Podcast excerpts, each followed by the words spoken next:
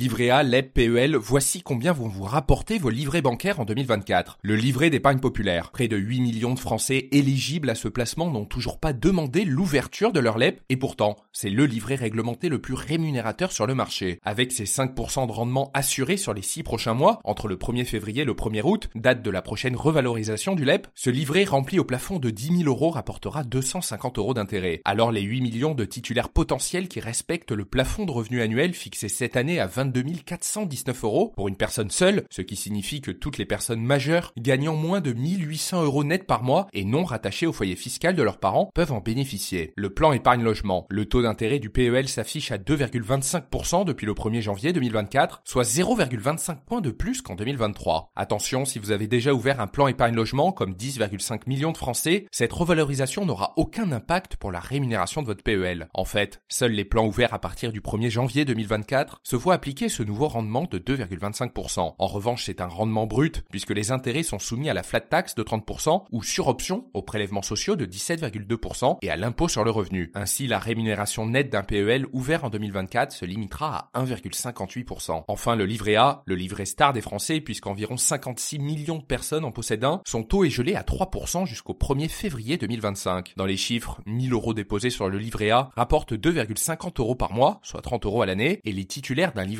au plafond de 22 950 euros seront eux assurés d'empocher 688,5 euros d'intérêt en 2024 ou 57,4 euros par mois. Et notez que ce podcast est soutenu par Corum l'épargne.